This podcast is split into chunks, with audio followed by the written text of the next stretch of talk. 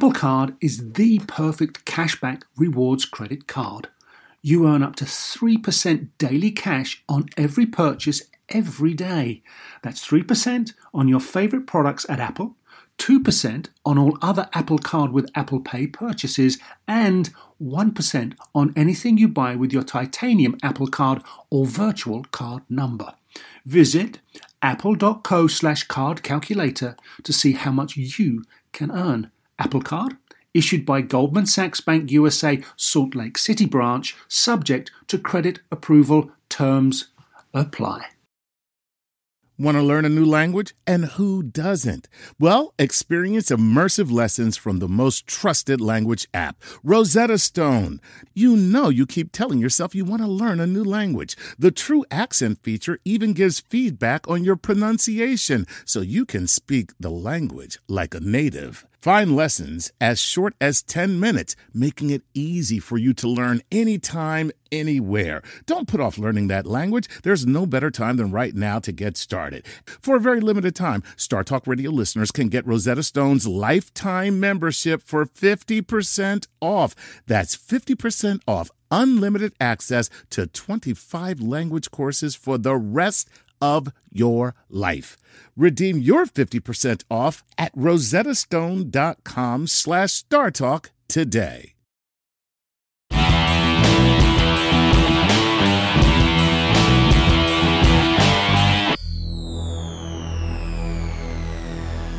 I'm Gary O'Reilly. And I'm Chuck Nice. And this is Playing with, with science. Oh, yes, it is. And today we change gears. We will even reduce our drag, but please don't tell Chuck. Please don't. Shh, please don't do it. And whether you do it in Ferrari red or good old mellow yellow, Newton's laws of physics will be strictly observed. And please do it in Ferrari red because we know that mellow yellow is tacky, baby. and bringing us the physics of motorsports is a computational cosmologist, Professor Richard Bower from Durham University in England, a man who is always looking up while keeping all four wheels firmly on the track. And another fellow Brit joins us on today's show, Formula One's number one broadcaster. Yes, Will Buxton! Forward to that. Yes, but before we get to Will, um, I have to tell you that this show is about speed, but it wouldn't be complete with our good friend, adventure journalist, and all round speed freak from Forbes magazine, Jim Clash. And as a special bonus, we are going to drop in with Super Mario, but he yes. won't be karting because he is getting ready for the 2018 Indy 500. So, no other than the legend known as Mario Andretti will be with us later in the show. Yeah. I don't want to miss it, and I'm sure you don't too. Let's get to our first guest. Yeah. One journalist, broadcaster with NBC, NBCSN, Will Buxton. Hi, Will. How are you, sir? I'm good, guys. How are you? Oh, we're all good. Yeah, we're man. all good. I mean, you've got what? Way over 10 years of experience of hanging around in pit lanes and talking to drivers and engineers and team owners. What a blast. It's it's not bad for a job, um, if you can call it a job. Um, yeah, I get to get to follow my heroes around the world and uh, watch motor racing for a living. It's been an amazing, nearly actually nearly twenty years now. Oh. Um, uh, it, it's it's the, it's the greatest job in the world. It's the greatest sport in the world. Um, you know, it's it's man machine in perfect harmony. And yeah. a lot of people think it's just a guy sitting in a car driving in circles for two hours on a Sunday afternoon. And there is so much more that goes into it. It's a massive team sport from the folks at the factories designing, building the cars, to the guys engineering it at the tracks, strategy. The driver is the very last point. It's the most relevant point. Um, but as any F1 engineer will tell you, the, the, the best thing or the, the most likely thing to, to ruin a car is the soft bit between the engine and the pedals. Um, so that's where it all.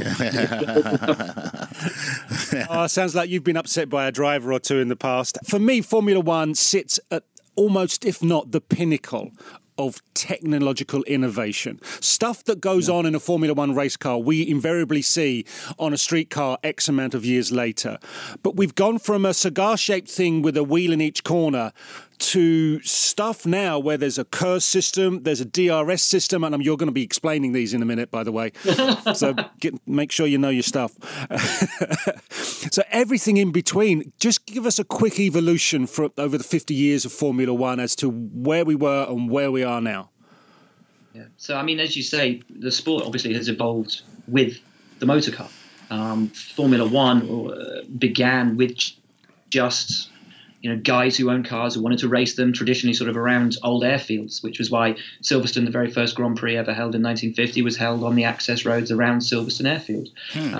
Um, which is where the, the, the, Wellington bombers had taken off during the Second World War. And a lot of these early tracks were around airfields. It was just just hobbyists in cars. Um, and over the decades, it, it, it became this sport that we know today. And as you say, at the leading edge of technology. They started off front engine cars.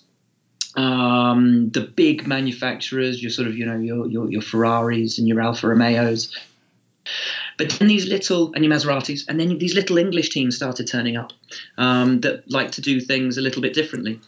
And uh, you started to get the advent then of aerodynamics into Formula One. Uh, you first got the like your Lotuses and your Coopers, who were the first teams to go mid rear engine cars mm-hmm. and discovered by moving the engine to the rear, it worked out a lot better from a, uh, a weight distribution perspective.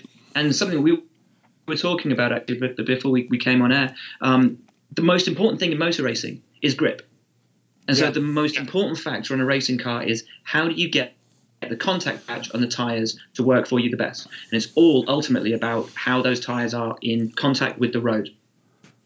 So the evolution throughout the 1960s, well, late 1960s, certainly when we first saw wings on a car, were to do with aerodynamics. So people were taking their lead from aeronautics and essentially taking what happens on an aeroplane but flipping it upside down. And rather than lift, you want it being pushed down because the more it's pushed down, the more grip you get from the tires, thus the faster you go theoretically. Hmm.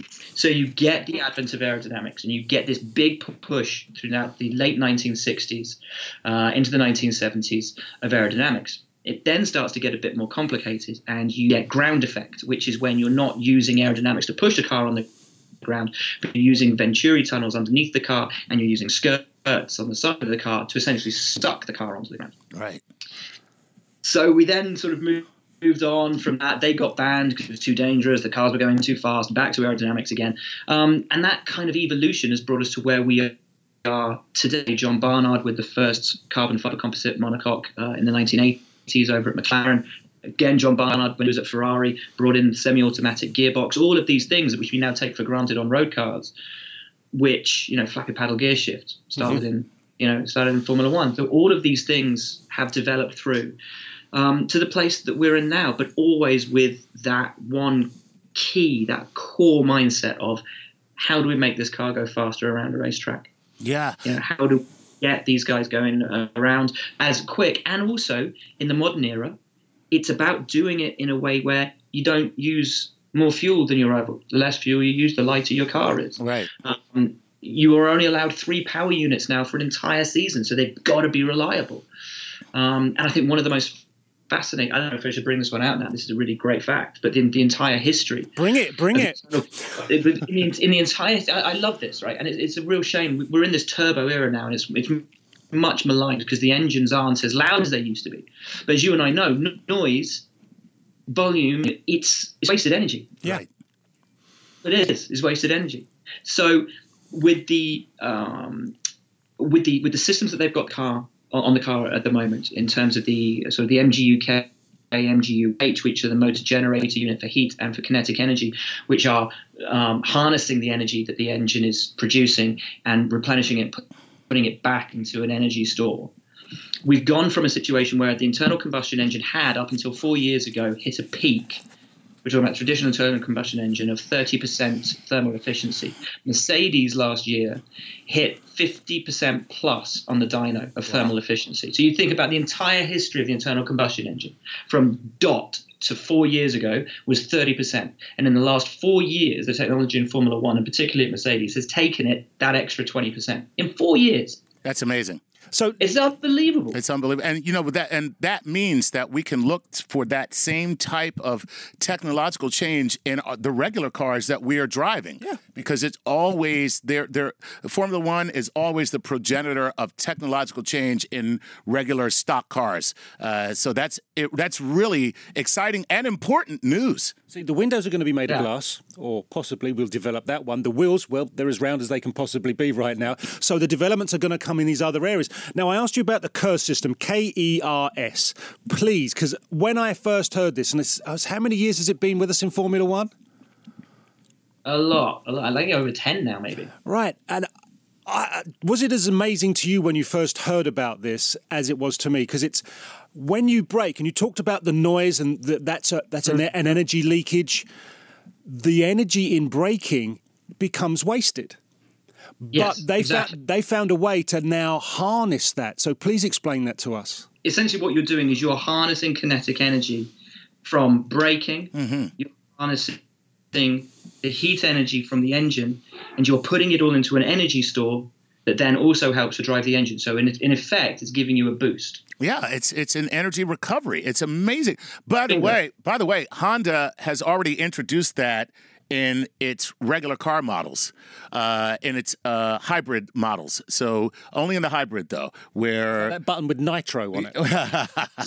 no, that's the that's the Fast and the Furious Honda. Uh, but no, where you your braking actually goes back into the battery. Yeah. it's amazing. We've talked about the braking, and we've talked about um, you know sort of the kinetic energy under braking. But one of the amazing things is is the heat exchange, um, and the fact that you know the heat coming out of the engine, and a lot of that is the noise as well. That excess heat is converted into electrical energy as well, and that is then sent back. So it's everything coming in from it's kinetic and it's heat, and that's how they've been able to you know by taking the heat and turning it into electrical. That's how they've been able to get the thermal efficiency so good on the on the power unit, and it's, that's that's the amazing thing. What's next? It's, wa- it's a, it is a wow thing. Uh, but what's next? What more can you actually do? You're going to love this, right? Yes. If you've got if you've got fuel flow rates that are limited, Yes. okay, so you can't push any fuel into that engine. Yeah. Well, how do you get more combustible material into that engine to give you a boost? You get that doctor from Back to the Future and his blender. Exactly. It's called a flux capacitor. That's it. Yeah, unfortunately, um, as as Doc Brown found out in the 1950s, plutonium plutonium's not that readily available um, to make flux capacitor work. But you do have oil.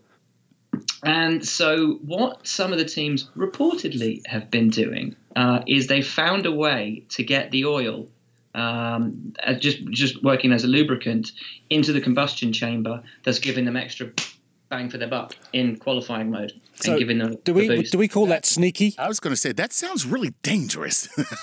that is that is the core of Formula One. It is finding loopholes and exploiting them. Almost all of the great innovations in Formula One history have been teams bending the regulations to within an inch, just absolutely taking them and and doing what they can with them. And it's all about loopholes. And then you can never unlearn what you've learned. So the governing body will ban this device and that device. No, we're not. We're not having that. But they'll find a way to do it. awesome. They'll find a way to, to either get the engine producing more power than it had before by going around the sides. They will find a way to produce more downforce on the car. Oh, you can only have this many wings within this parameter and do this. And a couple of years ago, they said, oh, you can only, you know, you, the floor has to be certain parameters and certain dimensions, and you can just have the one floor and a diffuser at the back. But there was this loophole around the, the hole at the back of the car that they put the starter rod in. And a couple of teams turned up at the start of the season and they had developed that part of the car so much that there was a second diffuser on top of it, so they had a double diffuser. And the team that had perfected that ultimately went on and won the championship, mm. banned it. And then they banned it. What did they do a Yeah. of years after? Teams discovered a way to push the exhaust pipes towards the diffuser, so the exhaust gases are just pushing on the diffuser, doubling up the efficiency of the diffuser. Hey. Oh, we'll ban that. So then they come out the next year and they developed a Coanda exhaust that essentially does the same thing. They're always figuring out ways to get around the rules, and it goes back all the way, all the way back to the beginnings of the sport in the 1950s. Find a loophole, work around it, innovate. Sounds to me like Tom Brady and Bill Belichick would make great F1 uh, car people. Ah, You're never more than three steps away from a Tom Right, Brady but- reference. But hey, Will, be happy with this. Yeah. oh well, we we have we have got to take a break. Um, this has been great. For everybody listening, you can't help but feel the enthusiasm and the passion. If you've not discovered Formula One racing, please make an effort to do so. And you might find yourself as enthused as Will Buxton, Formula One's number one broadcaster. And there will be no argument here about that. Will, thank you so much. We are going to take a break.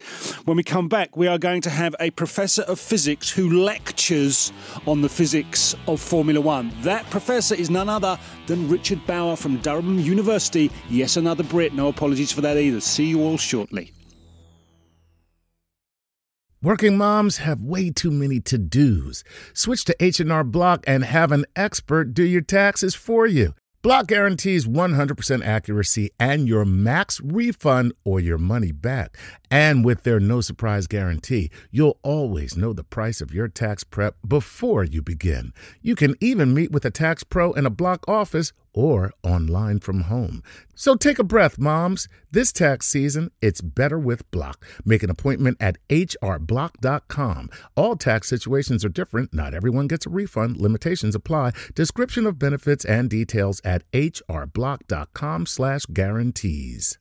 Whether you're a family vacation traveler, business tripper, or long weekend adventurer, Choice Hotels has a stay for any you. And that's good because there are a lot of me's. Choice Hotels has over 7,400 locations and 22 brands, including Comfort Hotels, Radisson Hotels, and Cambria Hotels. Get the best value for your money when you book with Choice Hotels. Cambria Hotels feature locally inspired hotel bars with specialty cocktails and downtown locations in the center of it all. Hey, that's me. Radisson Hotels have flexible workspaces to get the most of your business travel and on site restaurants. That's me too. And at Comfort Hotels, you'll enjoy free hot breakfast with fresh waffles, great pools for the entire family, and spacious rooms. Hey, that's me too. I guess I'm just going to have to stay at all of them. Choice Hotels has a stay for any you.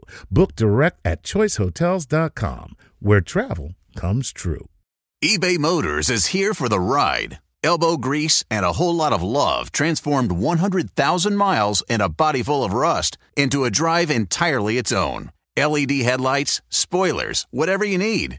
eBay Motors has it at affordable prices. And with eBay Guaranteed Fit, it's guaranteed to fit your ride every time. Keep your ride or die alive at ebaymotors.com. Eligible items only, exclusions apply. Welcome back to Playing with Science. I'm Gary O'Reilly. And I'm Chuck Nice. Yes, he is. And today we're exploring the science of motorsports. Joining us now.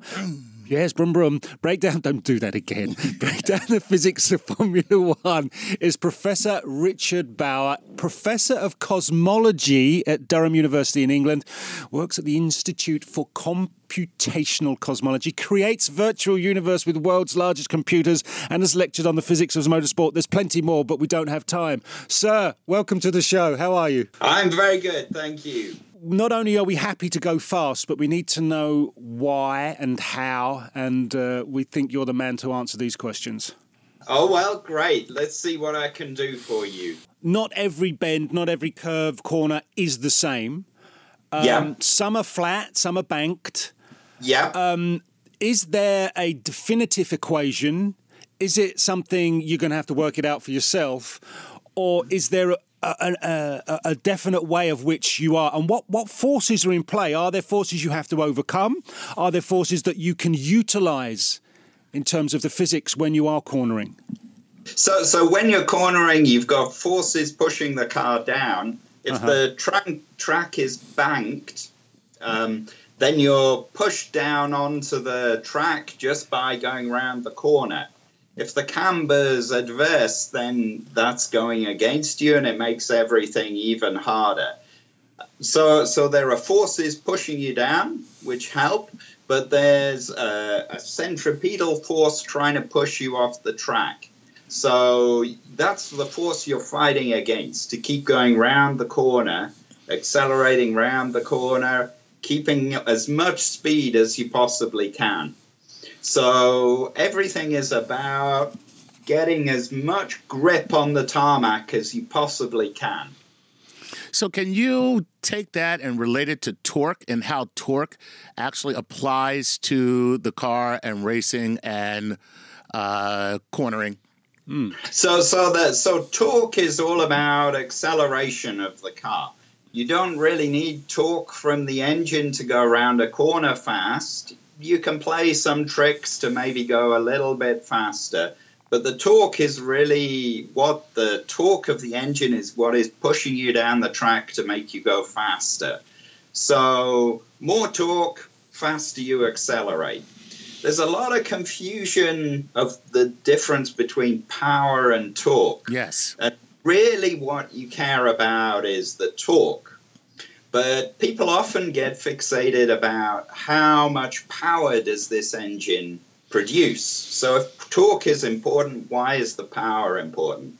Well, the reason is because you've got gears in the car. So, so you can always change your gearing, which changes the amount of torque an engine can produce. So it turns out that what matters ultimately, if you can change the gearing, is the power, because that tells you how to optimize the gearing to get the maximum force for a particular racetrack. So, what is the most important thing on a race car? Aerodynamics. Really? Yeah. See, because otherwise you'd be taking off. Well, you take off, but also, you know, you can use the aerodynamics to push the car onto the track. If you are making uh, X, as if the car was heavier when you're going around the corner, that means you've got more grip. You can go around the corner faster, and then you can shoot down the straight even faster. So it's even more important than the power of the engine. Okay, so how? So, Professor, I need to make it heavier, but I can't increase the weight of the car. Yeah, exactly. So- so get the air to push on it harder. So, when did we really begin to see this use of airflow, downforce. downforce in Formula Yeah. One? Well, everyone's been aware for, you know, since even cars in the 30s and 40s had streamlining. So you could go through the air and leave a, a smoother patch of air behind you, have Uh-huh. less resistance. But the difference has become that, that in the 70s, people realized that you could use the, the force to push the car into the ground and that would help it corner. Um, but this kind of went a little bit too fast. So if you have loads of power in the engine, you can generate downforce. Uh, you don't really care about how much you're having to drag you're creating for the car, how much power you're using to push the car through the air. Much of that power is going into pushing the car on the ground, but it's okay if you can have an engine that's as powerful as you like. Now it's a matter of being really clever. Part of the the change has been the regulations, so you can't um, have very smooth underbodies on the car. You can't have really big wings at the back of the car to push it into the ground. So now you need your computer simulation Ah, because you you want to try and design the airflow around the car so that it maximizes the downforce, it minimizes the drag, Right. And and this is all a very subtle combination of things. Um, and a lot has been gained by doing computer simulations of this. Ultimately, you have to go and test the car in a wind tunnel, but you can gain a lot of understanding. So, for instance, one of the most important ways to push the car onto the track is actually the air flowing under the car. So there's a, a very important effect called the ground effect that if you have the air rushing in through a small gap at the front of the car, leaving smoothly through a large gap at the front of the car, it effectively generates a vacuum under the car Ooh. that, that sucks it onto the car. And this is great. Okay. Now, the problem is the rule makers have decided this is bad. It's bad because if the car goes over a bump in a corner, suddenly the downforce changes. So, physically, putting something at the side of the car to make sure air doesn't come in from the side is a bad idea for safety and so it's been banned. So, but you can achieve the same thing by creating a vortex of air swirling down the side of the car, that makes it very hard for air to enter from the side of the car. Okay, and this gives you a great vacuum underneath, helps push the car down onto the ground. Um, and it, this isn't sensitive to bumps that are in the track. It's just been generated by the front uh, splitter at the front of the car, the aerodynamics there, setting up the airflow around the side of the car. So this is, you know, big technology now to be able to do that. So you go and look at a Formula One car's uh, front wing, you'll see that it has a very, very complicated shape to Yeah. try and generate the, the turbulent flow down the side of the car. Of course, if you make the air too turbulent, then you create drag and you slow the car down. So it's all very tricky to be able to do this. So, Professor, while we play with the airflow and obviously the aerodynamics and design, is there much room left? Is there anywhere else? Guys like yourself who love to model these things and, and think Yeah, yeah, through. yeah. Where where can we me because now I'm an engineer. You Yeah, know, where can we go? Yeah, where can we go? With, yeah, where can we go with this? Well, so one of the interesting things is how much you can generate out of the the el- electrical units that are now built into the car. So you can recover a lot of the energy, store it in a battery, use that to propel the car through an electric motor. Um, so that that is very interesting, but I think the teams have now got the hang of that, and apparently are very very efficient. So they're recovering as you brake 90% of the energy to use from the braking to accelerate the car an extra amount as you go down the track. And so maybe it's now quite hard to make further gains in that. And really, what everyone needs to work on is to improve the fuel efficiency of their engine. Right now, that sounds totally boring, right? That's kind of the thing that you're told that you need a little car to drive to work because it'll be Professor, do we need our Formula One racing cars to get 50 miles per gallon? If you could, Yeah. you'd hardly need any uh, any petrol on board. You'd save a lot of weight, and you'd be able to go around the corner faster. Oh, so they're in, so in, in, There so, So uh, speaking the of sarcastic that- question. there That's exactly a it. to this, right? Yeah. Yeah, there is. So speaking of that, why not? What, how about no petrol at all? Uh, wouldn't that save in engine weight? Wouldn't that save? I mean, if you could Yeah, just yeah. go totally electric, Your fuel has to run- come from somewhere else. Well, your fuel would have to come from a stored From a a, s- battery. a battery. So you, you would use which, your which is weight, therefore size. Well, Yeah. that's what I'm saying. If if you could, um, uh, we have a friend of the show, Bill Nye, who says this all the time. If you can create a better battery, you will rule the world. Well, certainly that's true, right? Yeah. So currently, the limitation on an electric car is the weight of the battery. right. right? So that's why I don't see for the foreseeable future the petrol engine going away.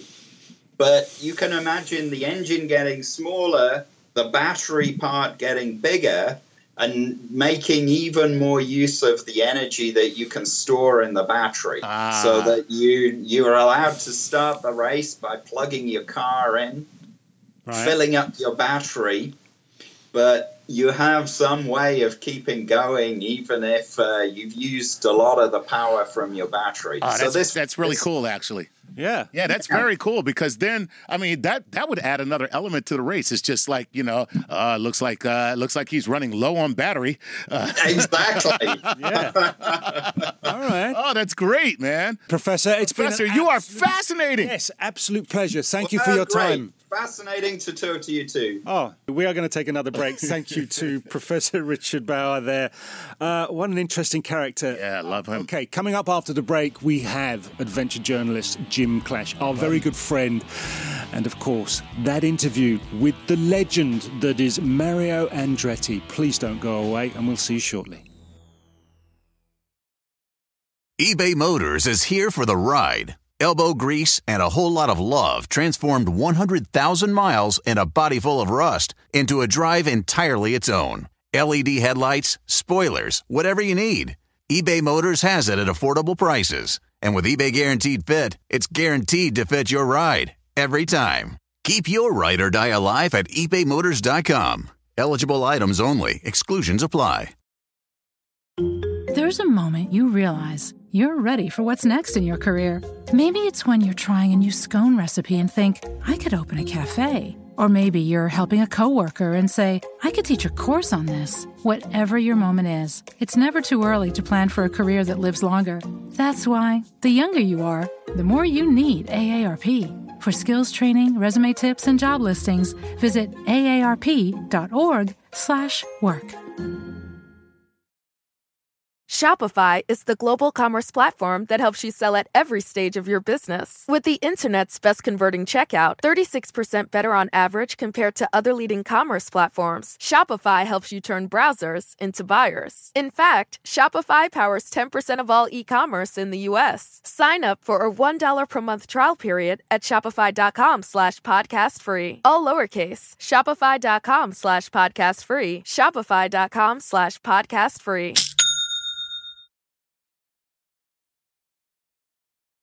Welcome back. I'm Gary O'Reilly. And I'm Chuck Nice. And this is Playing, Playing with with Science, where today we are talking about motorsports. Mm, told you not to do that again. and auto racing. It's all about the four wheels. And joining us is our good friend, adventure journalist, the one, the only Jim Clash. Thank you, Chuck. Thank you, Gary. It's always good to be here. Always Okay, great let's- to let's- have you let's here, just- man. Let's just do this properly, shall we? A man who has driven 13, one three separate cars above 200 miles an hour, including the Bugatti Veyron at 253. oh my You God. should have took the handbrake off, Jim. Uh, graduated from a number of racing schools, including Skip Barber and Mario Andretti. So we're going to have to talk about that. And Frank Hawley Drag Racing School. Okay, let's get this straight. Yeah. What has to be the mindset of a person who's about to drive 200 plus miles per hour. I think we've already discussed this in a previous show, but I make no excuse for revisiting this. You drove the Bugatti Veyron at 253 miles an hour. That's Yeah, it's top speed on that car. yeah. Um, you don't just say, "I'll," you know what? See you Monday. We'll take it for a spin." How long did it take you to prepare, and what did you have to go through and understand to be able to drive that car at those speeds? Well, first of all, I went through a bevy of racing schools, and we can talk about that if Yeah, you want. Um, I had to set up this with the Bugatti people a couple of years in advance. The track we did it on, the Ehra-Lessien track in northern Germany, is the biggest track uh, in the world, and it's 12 some miles around. Is that because it's got the longest straights? Yes, and we needed and we needed a long straight to, to do this. We needed a five mile or six mile long straight to get it up to 253. Right. Uh, but no, you have to prepare. One of the anecdotes I'll share with you is when we were um, warming up, uh, and I was just getting up to speed 180, 200. For for the Bugatti, isn't all that much. Yeah. There was a, a, a professional race car driver in the passenger seat. Uh, when I went to do the 253 mile an hour run, he didn't get in. Mm-hmm. And I Well, said, that inspires confidence, doesn't it? well, Uh, Jim, uh, this is where this is, we call this your death run, and I'm going to be watching you from the sides. sort of, and uh, that did that did that made me realize uh, that this is serious business. The other thing that you have to watch out for, even though you're on a straightaway, you've got animals that can come in front of the car, and if that happens, you're toast. Yeah. A tire could blow. You're pushing everything to the limit when you're going top speed in a car. Uh, in a passenger car like that, if if it wrecks, you have Now, no chance. let's say, Jim, here you are. You're on the straightaway, all right? You see the actual heat of the road as it wavily ascends from the blacktop. Yeah. As you look down and the sun is beaming on you and you start your you start your run. Here you are now, 220, 225, 230, 240, and then just out of nowhere you can see it. It looks like a small rabbit is coming across the blacktop. What do you do? You just keep driving. There's nothing you can do at that point. You can't un- make the car unstable. You have to just drive right through it, no matter what it is. Yeah, Sorry, Thumper. yeah. He's You're he's done. toast. Street, We're having rabbit for dinner. maybe not. I don't. There'd I don't think there's anything nothing left of it. Yeah. Exactly. Yeah, Can you imagine dri- you're driving around at 200 plus miles an hour and you're thinking, did I leave the light in the bedroom on? No, There's, there's no. What are no, you? you're not. You're There's so no you- room for no, any of right. that. You're, you're How focused. frazzled were you when you got out of that car? I was ecstatic because I was terrified the rain was going to cancel the day. That's what I was thinking about more than anything. Is it going to rain? If it's raining on an oval, you cannot drive. I can't. Yeah. What happens if right in your run, like cloudburst, like you know what I mean, thunderstorm, boom? Do you? What do you do? Slow down. But I'm saying you you stop the run, right? Nobody. nobody yeah, I mean, continues look, to- in a real race uh, race car, like a Formula One car or an Indy car, if you're on a road circuit, you can change the tires and put treaded tires on. Yeah. But if you're on an oval, Right. you have to cancel the, the run to cancel the race. Speaking of treaded tires, so now on a race car you have slicks because that gives you the most ground contact possible. exactly. okay? And then you had used to have something when they used to r- street race called cheater slicks, and that was almost like they would draw a tread on the tire so the cops could, wouldn't. You, so the cops would say you had street legal tires. You know, they would just. I've never heard of this, but I'll take you. No, seriously, they would- look it up. Look it up. Welcome Okay. to Chuck's Che- imagination. cheaters. No, seriously, the, Okay. lead 'em- Okay. look it up. They're called cheater slicks. Okay, but Yeah. okay, but on a Bugatti, which is a street legal car, what kind of tires are you talking about? Where you can run 253 miles an hour? What kind of tires are you running on? They're specially prepared tires. They are treaded tires. They are treaded. Uh, and and again, they've they've gone through tremendous testing. The problem with uh, with tires is they go faster and faster. They expand more and more, and uh, you've got to you know you you're gonna you're gonna build up to the speed, so therefore you're warming those tires up Right, to, to right. ultimate, which is what I was doing. Yeah, which is what I was doing on the runs with, when the guy got in the car with me. Um, not on the final run. He, he wouldn't get in. Yeah, well, fair enough. Uh, I'm, I'm just. Were you conscious of the fact? I need to know: is the pressure in the tire correct? Has this, or did you leave that and put your trust and faith and your backside in the hands of the engineers of Bugatti? You you have to. You know, as a journalist, I know that when I go to do one of these extreme adventures, they've prepared everything the best they can. They do not want anything to go wrong. Yeah, 'cause talk about because bad then the headline is what were they thinking Right. instead of you know journalist drives 253 miles an hour. Right. So I I have to put my trust in the engineers. Um, but people ask me what did it feel like at Yeah. 253. Right. All I remember is coming out of the corner and I looked at it, and the damn thing was at 180. And then about three seconds later, it was at 200. And I'm like, boy. I looked down. About 10 seconds later, it was 240. I said, that's it. I'm not looking down at this thing anymore. Can't afford to. And and uh, but but it felt like I was in a video game, ridiculously sped up. Nice. It was so quiet in the car. Now, after I did the run, I watched someone else do it. And when the car came by, it was so loud and so scary. I don't think I would have done it had I seen that before I got in the car. See, one of the things you pay for in a Bugatti is soundproofing. Yeah, it was very quiet in the car. I couldn't believe it. when a car costs that much, it better be quiet. So let's talk about you did a drag drag uh, car too, right? Yeah, Okay, yeah. So now when you look at that, what's the difference? Because that happens in just like no time. The pros go from zero to 330 miles an hour in less than four seconds. Right. Oh. So now, when what, how fast did you go in the in the in the, Well, in the drag car? we we did uh, we got up to about 160 in eight point some seconds, but we went zero to 60 miles an hour in 1.5 seconds, Jeez. which is which is a kick in the in the pants. yeah. That, how's that That's the Like, politest kind way I've heard Gs it are you- What kind of G's are you pulling? Like, I don't mean the actual number. I mean, what's it feel like? Do you feel the pressure of everything on your body at that time? You do, but you, you've got to you got to drive the car, so you don't think about it too much. You just automatically drive. But I can tell you, the real pros they pull six and a half G's in the middle of the run, and they do negative five G's when the parachutes come That's out. That's amazing. So 11 G difference in a span of a second and a half. Yeah. That's What sort of what sort of size engine? What sort of power? What sort of torque are, are you Okay. behind here? This is um this is like a like two jet engines. That is two jet in, engines. in, in a row. We were down at, at Charlotte for a race a couple weeks ago, and they put us on the start the start line, and there were four cars, eleven thousand horsepower each, taking off at the same time, and they call it 11,000 baptism. Yeah, horsepower ba- each? baptism by nitro. Nitromethane is what they run on. We stood there, and the wind that came off and all the pieces of rubber on our faces, uh, the wi- the sound, it was it was unbelievable. It and doesn't these guys. sound pleasant, Jim. I'm sorry. It doesn't. It really wasn't, but you know what? I got I got baptized by nitro. you got baptized by nitro. If we, Hallelujah. Hallelujah. have you done the f- a Formula One race experience at all? I haven't done Formula One per se, but I did the same kind of thing in the Skip Barber course, where you do a road course. And, Okay, and so, so- it's very different from oval driving. Yes. So we've gone from a track with many bends Right.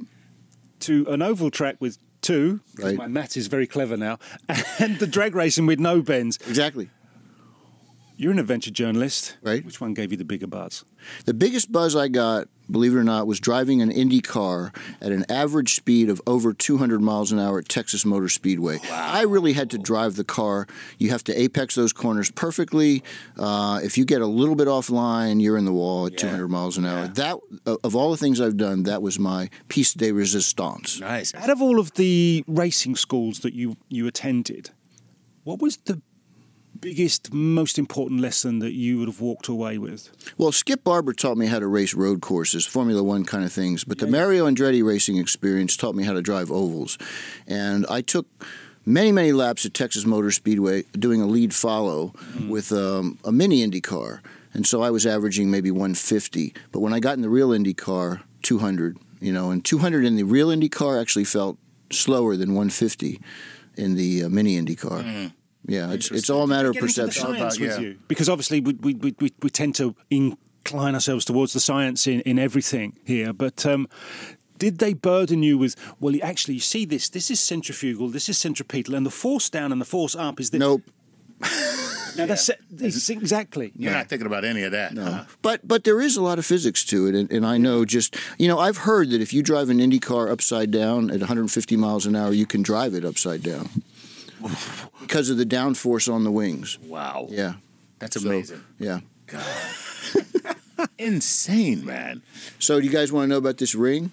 Yeah, I, I saw you. What, who is this? Yeah, So because it's kind of looking like a super. So I was Bowl about to say, so for those of you who don't have StarTalkAllAccess.com, if you're not a subscriber where you can't see We'll get the a picture of it and we post that yeah, up if they you, um, Jim has a ring on his finger and it looks like a Super Bowl ring. It actually looks like a Super Bowl ring, but it clearly is not. And tell us the story behind that now. So once a year, one of your guests, Mario Andretti, uh, takes passengers around the Indianapolis Motor Speedway at 200 miles an hour in the open two-wheeler. Uh, so you're, you're clicking off three things. You got Mario Andretti, the greatest driver of the century. You've got 200 miles an hour, and you've got the Indianapolis Motor Speedway. Once you're done, they give you this ring. Wow. So. So this ring I wear it once in a while. And people do say, "Oh, is it a Super Bowl ring? It's got 200 miles an Did hour." you tell them you're. Tom Brady? Uh, you know that depending upon who You asked the question. who asked the question, you, you got to be careful with Stevie that. Wonder One. asked, just say yes. Yes. oh, bad man. Right, we are going to take a break. Um, yes, thank you to Jim Clash. It's been, again, it's been an absolute thrill, and I say that advisedly. To have you here, Jim. But we are going to get Mario Andretti with us on the show after the break. The legend, motorsport legend, icon, carry on saying all of those plaudits. He will be with us shortly. Do not want to miss it and do not go away.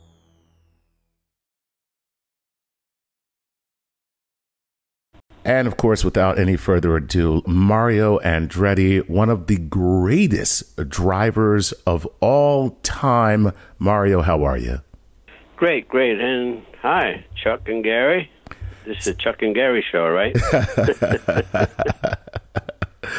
So, um, uh, allow me to do something, Mr. Andretti. I'm going to try. Call me Mario. Oh, okay, Mario. I'm Please. sorry. I, it's very difficult for me not to. I'm not to. that old, you know. I know you're not that old, but you know I, it's just a matter of respect. You are still a legend. You know, to be a living legend is a is a is a is a is a big mantle to wear.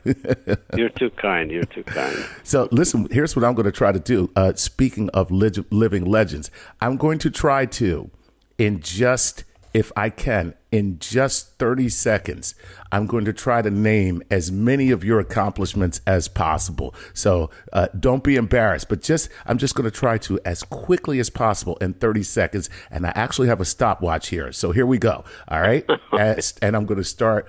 I'm going to start right now. So, four time IndyCar National Championship, 65, 66, 69, 84, Formula One World Champion, 78, Daytona, Daytona winner, 67, Indianapolis winner, 500, uh, three time Indianapolis pole winner, Pikes Hill Peak climber winner, three time uh, 12 hour Sebring winner, USAC National Dirt Track champion. I can't believe that. International Race of Champions champion. Only driver to be named Driver of the Year in three different decades. Named Driver of the Quarter Century, voted by uh, past drivers of the. Oh, God, I'm out of time. Okay, so Ma- Mario, I'm, I'm out of time and I still have two pages of stuff to read. Uh, how does how does that make you feel to know that you have been such a critical and instrumental part of this sport? Well, uh, I can tell you, Chuck. All I know is that I've been blessed uh, because uh, I always set some very ambitious goals for myself, and uh, and uh, I pursue it with you know with as much um, energy as I ever could, and and love and passion, and and again, uh, along the way, you have to realize that uh, where I know that I'm so blessed is that I dodged a lot of bullets. You know, I uh, I drove in a period of the decades where we were losing four to five drivers a year. Yes. And many of them uh, potential future champions that never were able to realize their dreams. And uh, I was one that uh, somehow uh, was able to wiggle through that. And uh, and I I know that. I know how lucky I've been. So uh, again, it's all about you know ambition and uh, just loving uh, beyond. Uh, description what what what you're doing and um and then uh, being proud you know of uh, trying to uh to, to, to, to you know to to get to, to, the best level that you could possibly get so um again uh I know how lucky I've been and um and then the best part is I'm still living the dream. Yes, you are. Yes, you are indeed. So, what has been the biggest technological advancement that you've been impressed by in auto racing? Well, I would say the computer.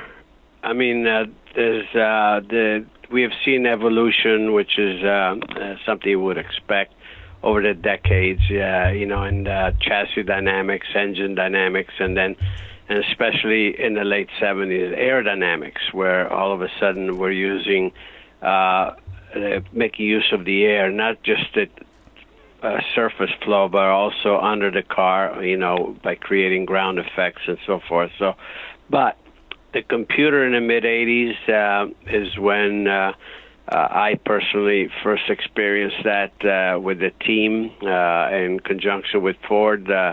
Uh, it was the first time I think in IndyCar that um, a uh, car was instrumented, uh, so we could uh, relate uh, give telemetry back, and we were testing at a private uh, testing ground in Romeo, Michigan. And it's amazing how that opened up a whole new dimension of knowledge about what the car is doing, deflections and G forces, where, and, and everything, everything that you need to know. Everything that was, excuse me, it was pretty much estimated before. So that was the biggest step forward, I think, as far as uh, advancing the knowledge of what is going on in a race car. Wow, cool. So, uh, you know, is with all the technology now that's uh, in these cars, is is racing the perfect balance of the driver and the car and the mechanical team, or is there a part that is more critical?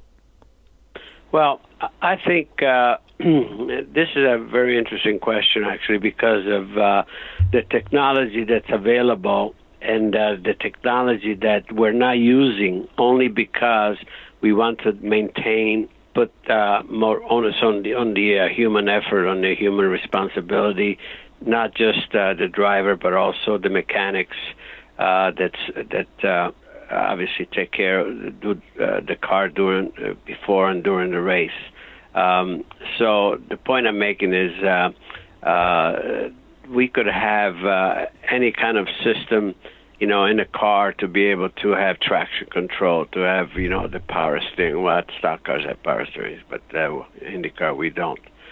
We're more macho than that, and. Uh, and you know a lot of aids is what I'm saying. You know to facilitate uh, the driving, but because of what the, the technical committees, you know, in the sanctioning bodies, they're trying to keep the element is uh, more simple and put the onus back and the responsibility on the drivers, and to to keep the sport intact, to keep it uh, so it uh, has the integrity uh, that uh, obviously we need to, to have. So. Uh, from that standpoint, like I said, that's um, it's still uh, the human element is still, you know, uh, the most important part, and uh, and it's a it's actually uh, it's a constant struggle, you know, to try to to keep that, you know, and to to be a, to have a balance between the technology and then also, like I said, the fact that uh, I, just as an example, um, you know, when uh, sometime uh, the, you come in during a pit stop and you see a mechanic uh, making an adjustment on the front wing, you know, manually. Yes. yes. I get uh, I get emails from geeks all over the all over the world say, "Oh, you know, send me a schematic about how you could do this electrically, you know, from the steering wheel. we know that, you know, but they know that that's not allowed. You know, what I mean? right? you could do everything from the steering wheel, you know. Today, you can make the car talk, you know, but uh, but uh, like I said, uh, you want to put uh, the onus even on the mechanics to be able to do it quickly and without wasting time, you know, just uh, while they're changing tires and so on and so forth. So, like I said, the el- the human element is alive and well in our sport, regardless of uh, all the technology that's available. Awesome. That is awesome. So I know that uh, I don't know if it's once a year, but you know our our friend of the show, Jim Clash, uh, was able to uh, speak to you a little while ago about um, the fact that you on Memorial Day you go out and you take um, a civilian around the track at 200 miles per hour. What's more scary, racing or having somebody else's life in your hands while you're going around that track at that speed? That's a good point. Yeah, I really feel the responsibility. By the way, Jim Clash was there this year again, but it, this is the the third year that we've done this the day after the Indianapolis 500 uh, on a Monday. Awesome. And uh, yes, uh, and uh, and this time he had uh, you know his friend uh, Vanessa O'Brien uh, ride with me. Um, and um, and again, I think uh, as accomplished a lady as she is, uh, since she uh, obviously has been up at the top of K two, you know, it's uh, it's amazing, you know, that uh, she was impressed with with that ride. But uh, you know, going back to uh, you know your question was, uh, yeah, I feel uh, tremendous responsibility, but uh, I also feel that uh, there's no better way to showcase our sport because it's such a non-participant sport at that level, and uh, and you can go to driving school and all of that, but they only allow you to to drive to the point of your uh, you know ability at the time, which uh, you know would take a while to just really ring out these race cars. So. Um, I give um, you know pretty much of a ninety percent ride. I take obviously the car to the very limit, and, but uh, when you consider you know two hundred plus miles an hour and nowadays, uh, you know, it was almost, uh, you know, 25 years ago was uh, pole position for Indianapolis, you know, type Yeah. of thing. You know what I mean? So, and you're taking a passenger, so it's uh, it's a wonderful program, and uh, and that keeps my adrenaline going too. You know, so it's a beneficiary all the way around. That's awesome. I'm uh, I'm loving it. I'm loving it. That's great. And the last question, uh, Mario. So, if there was one thing that you could take from racing today, when you look at the sport, just one thing, whether it's um, the, a, a, an advancement in tires or a technological advancement or a design, what would you what would you like to have seen go back to your time when you're on the track to allow you to race better? Well, probably aerodynamic uh, aspect of it. I mean, there's uh, no better feature to uh, make the car go faster than having aerodynamic downforce. Uh-huh. Uh, so, as a driver, what do you want to do? You want to go faster through the corners, Yes. And that's what allows you to do. And I mean, the speeds that we're reaching, uh, you know, Formula One, uh, Indy cars through the corners is unbelievable. And When you're starting, when you're pulling six Gs without a, uh G suit, uh, and still stay on the track on the tarmac uh, I tell you what, uh, that's that's a feat in itself, you know, an engineering feat. So, but the ultimate satisfaction uh, is what the driver experiences, and uh, and I've done all that, and it's, just amazing. Sometimes, uh, after a while, you're blasé, you expect that, but uh, but uh, when you when you start thinking about it, is how amazing it is that the car can stick. You know, when it has that much downforce, and uh, and again, that's what driver loves. That's what adrenaline. That's when adrenaline flows. Absolutely. Oh, this has just been a pleasure. Thanks so much, Mario. Thank you so much for joining us. What a pleasure. Oh, Thank my you. pleasure. Thank you for having me.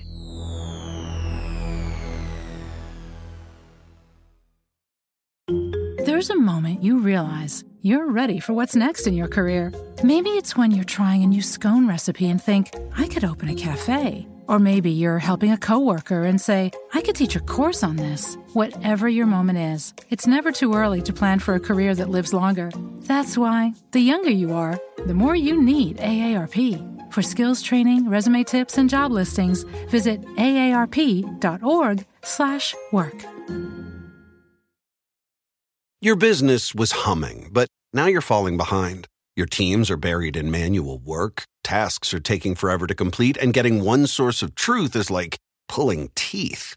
If this is you, then you should know these three numbers 37,000. That's the number of businesses that have upgraded to NetSuite by Oracle. NetSuite is the number one cloud financial system, streamlining accounting, financial management, inventory, HR, and more. 25.